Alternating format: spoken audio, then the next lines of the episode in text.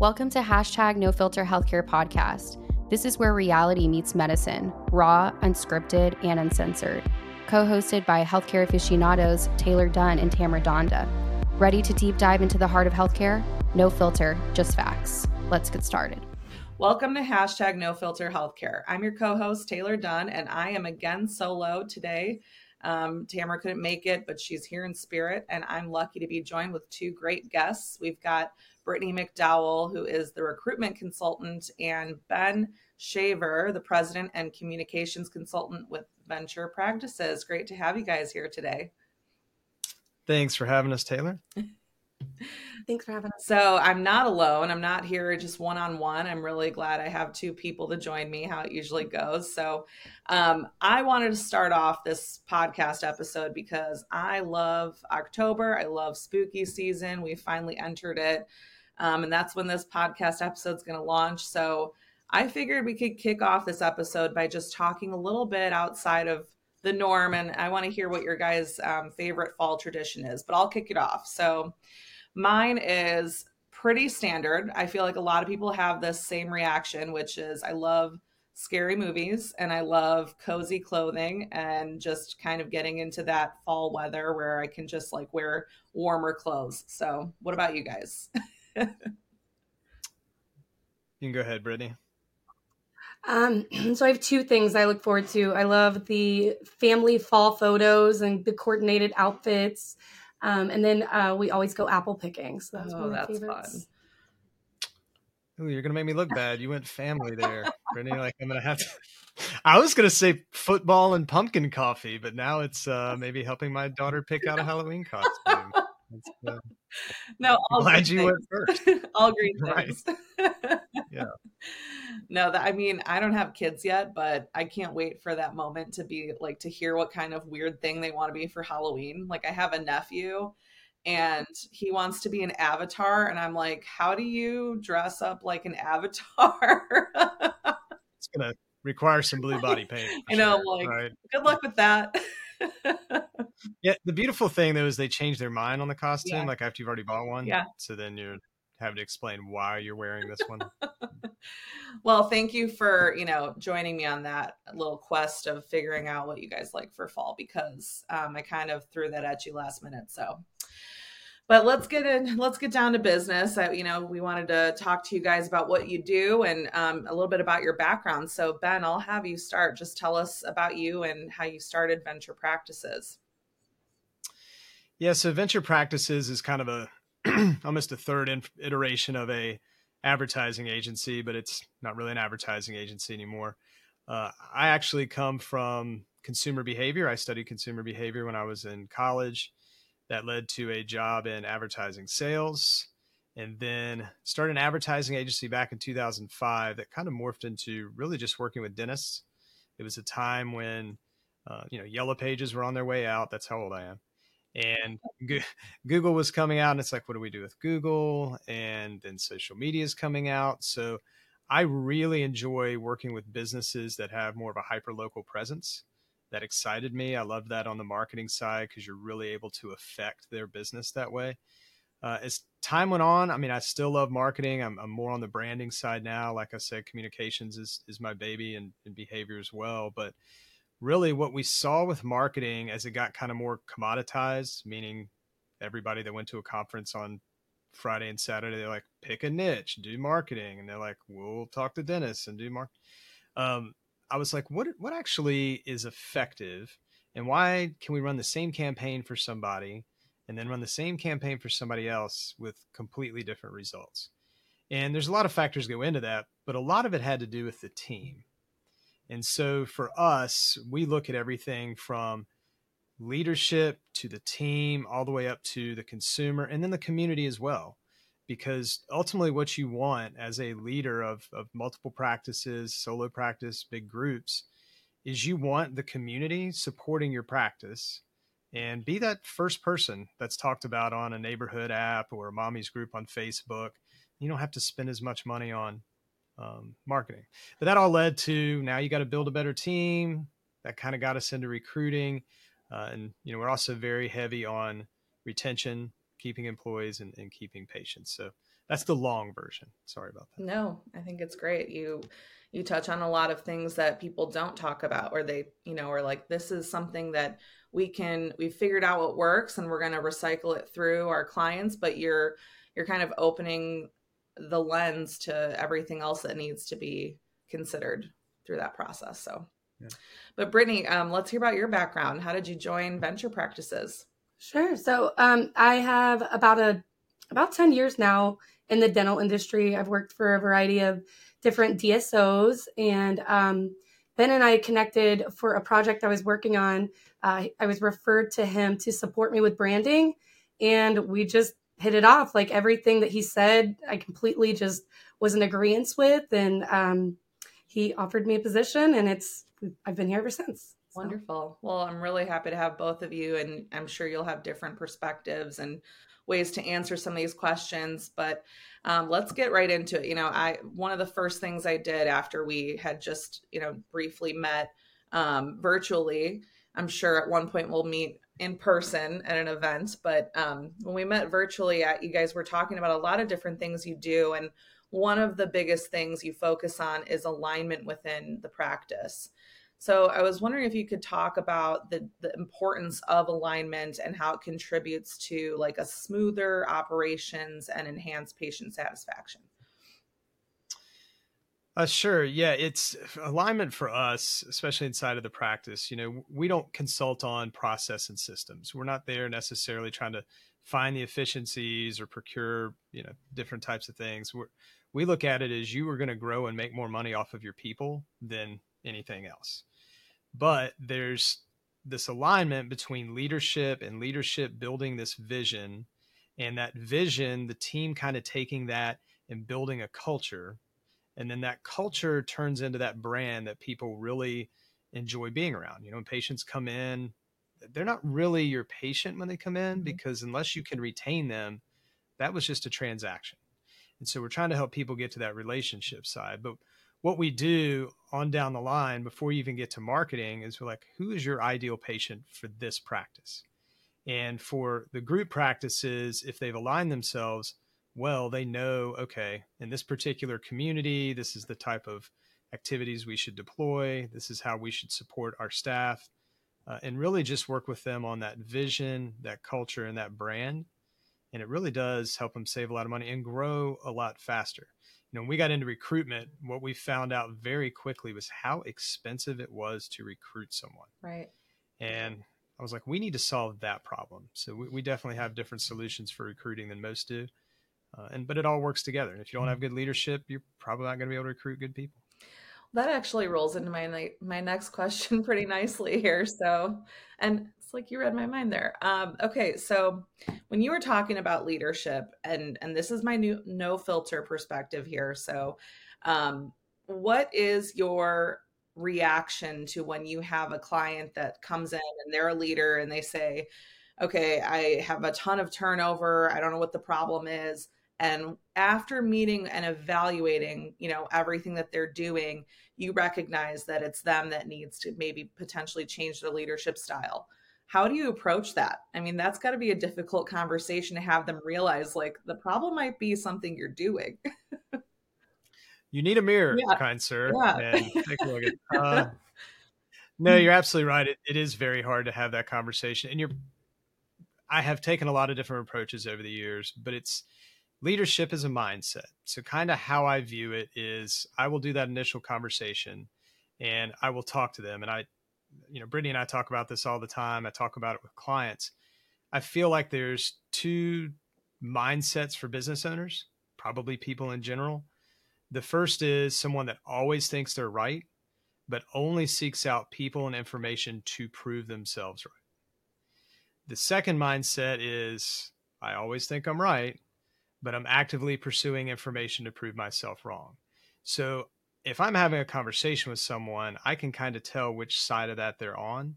And you know, we're we're looking to help the people that are in that 2.0, 3.0 level of of business ownership, right? They're no longer thinking clinically as much. They're not thinking about I have the power. They're like, I really need to learn and be a great leader so I can grow this faster.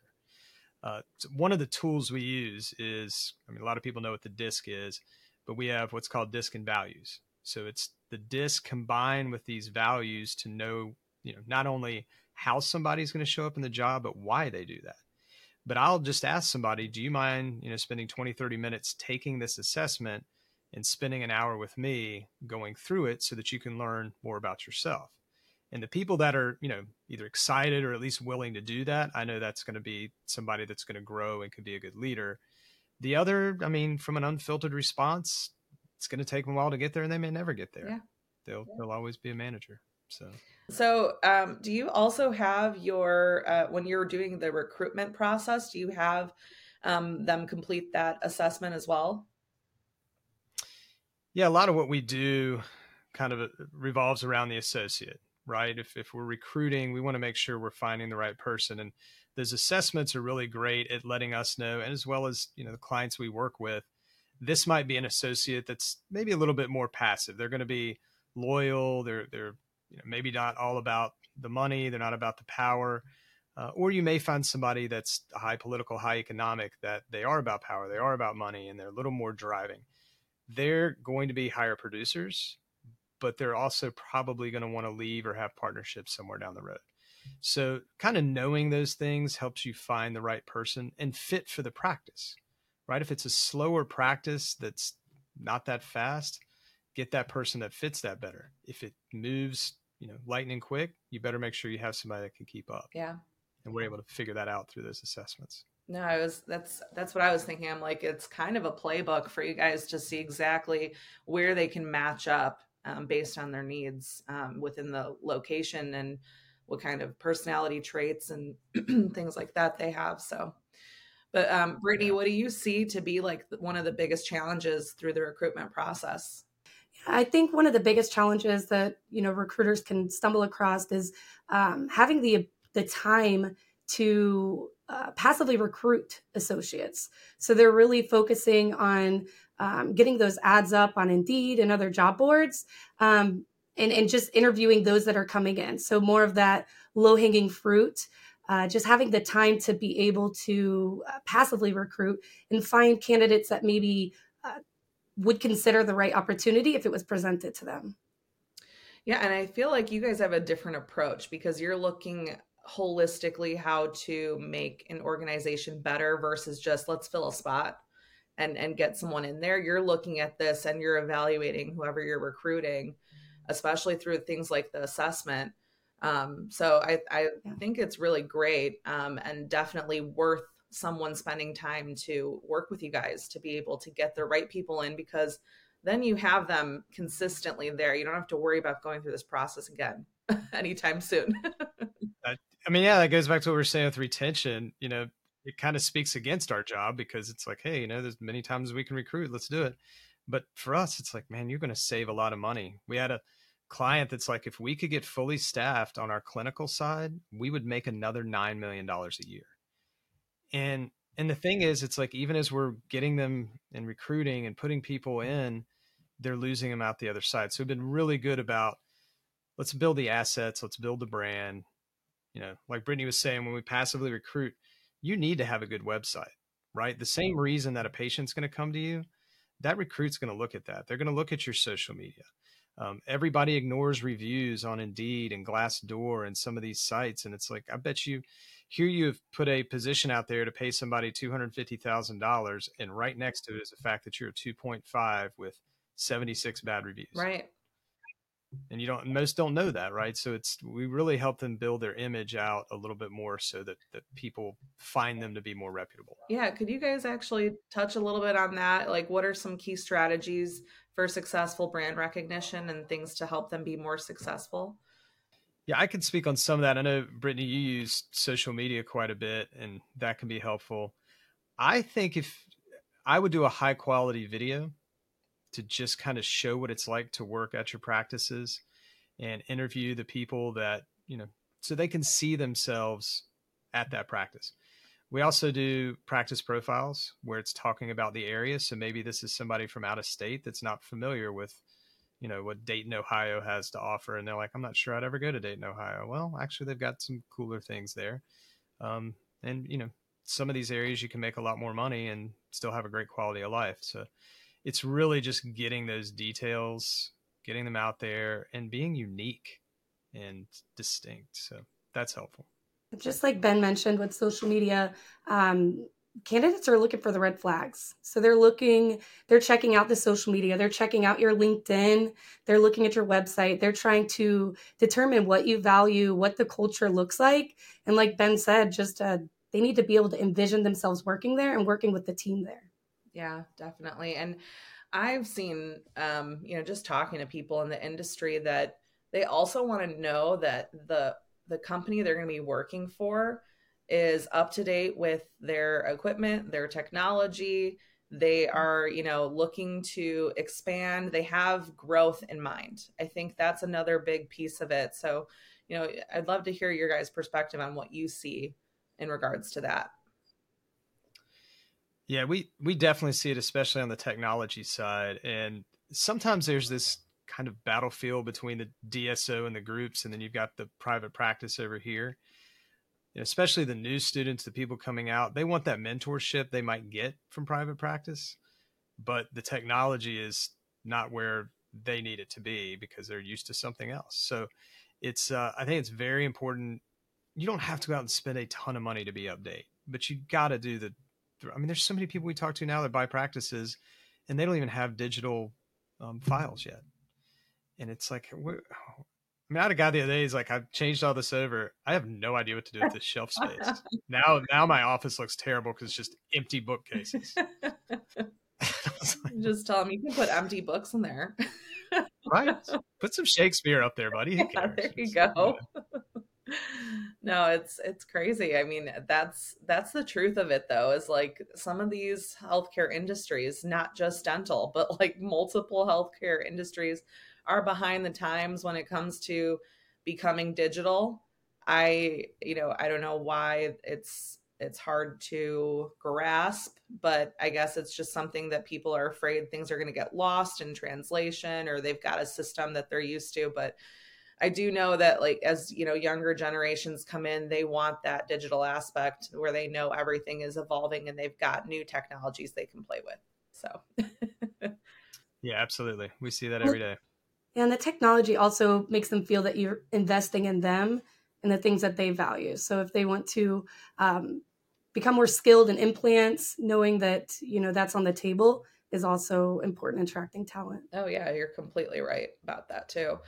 So I guess I I want to end this on just knowing some success stories for you guys. Like, just tell us a little bit about what makes um, your company a little bit different and how it's kind of changed a practice's trajectory based on what you guys have implemented.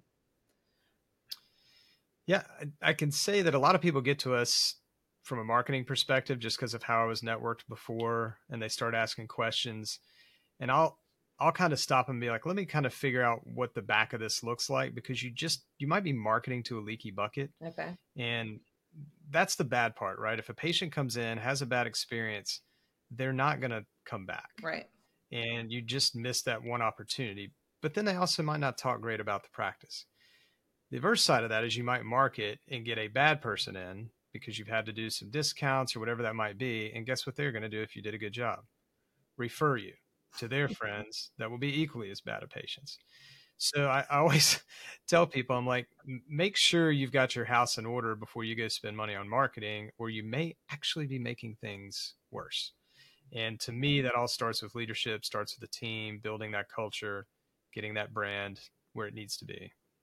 Yeah, just um, just going back more for the branding and messaging. Um, just hygienists are hard to come by. Um, we had a client that we uh, interviewed some of their hygienists and just wanted to see what they would look for if they were seeking a position and gain some insight on that. And just getting that perspective and rewriting the job ad, uh, they had no applicants for several months and just making a few changes to that based off of the conversations of with their hygienist. Uh, they had two applicants within 24 hours. Wow. So just messaging overall, yeah, can really just make a difference in you standing out. Definitely.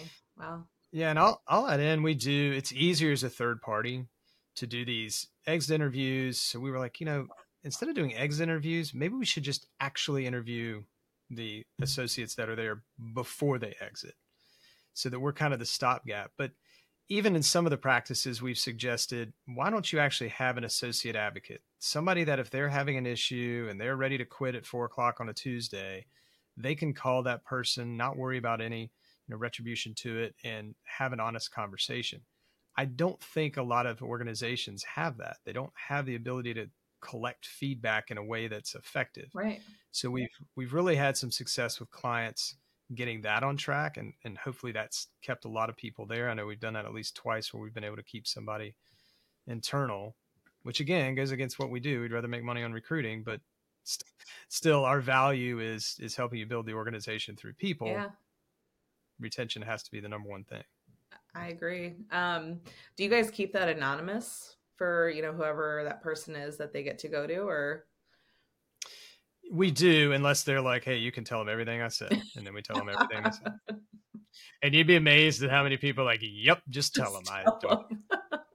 they need to know I have the, uh, and you know, a lot of people are happy, and I think we all think everybody's out there unhappy with their jobs. Right. That's not the case. Most people are happy, right? But um, yeah, but I, that's the other thing. I don't think people really want to lie to their employer, but they do. Uh, we had the other day one where they have a great relationship, and the guy went to a competing practice oh. and didn't even give him the opportunity to match the offer or, or do. And they were like, "What happened there? That was Wild. a blow." So, but they hadn't talked in a couple months, so maybe that's it. People want to feel significant. Yeah, it's true. Also, though, like I think everyone ha- kind of knows this. Like the grass is always greener, but is it really? Is it really greener? Like you know um, that's just something I've also just realized. A lot of people think like things are going to be different at other places, but sometimes it's just it's just a different place, same stuff, same stuff's going on. yep, you're absolutely right. And then the other side of that is people get stuck in the status quo. They would like to grow, they would like something different for themselves, but they don't necessarily do that. And we we try to work with leaders and tell them make separate agree- agreements with different employees for two reasons. One, they know they're being listened to, and all of a sudden they don't really care about the money as much as they care about you just let them off work at three o'clock every day, right? So that they could go get their kids off the bus. But the second part of that is the other employees know they have their own agreements, so they no longer care if Donna's leaving at three o'clock to go get her kids because they they're making more money, you know. So there's just a lot of techniques out there, strategies to really make a pretty happy and collective team. And they're always evolving. I feel like even like me as a leader like i'm constantly learning something new to implement because i did not realize how effective that would be and you know it's just it, there's a lot that goes into being a leader i will have to say. It's it's and it's funny because you know i have friends that you know will talk to me they're they're like oh i could do my manager's job in my sleep and i'm like could you like, do you know what goes into being a manager? Like, you don't have any experience and you think you can do what they do. Like, there's a lot that goes into being at that level of leadership. It's just, there's, you know, a lot of things to think about. So, but I love that you guys are taking every aspect of the business into account when you're talking to these organizations. You're not just like, hey, yeah, we're going to go out there, we're going to recruit people and throw them at you, and you're going to leave us, and we're going to repeat the process. You are very thoughtful about what you do. So, um, but it was a, pre- a pleasure thinking, uh, can't talk. Let's start that over. It was a pleasure speaking with both of you today. Um, and if you'd like to learn more about venture practices, you can visit them at venturepractices.com. And also, don't forget to su- subscribe to our podcast or comment below. Thank you guys. Thanks, Taylor. Appreciate it.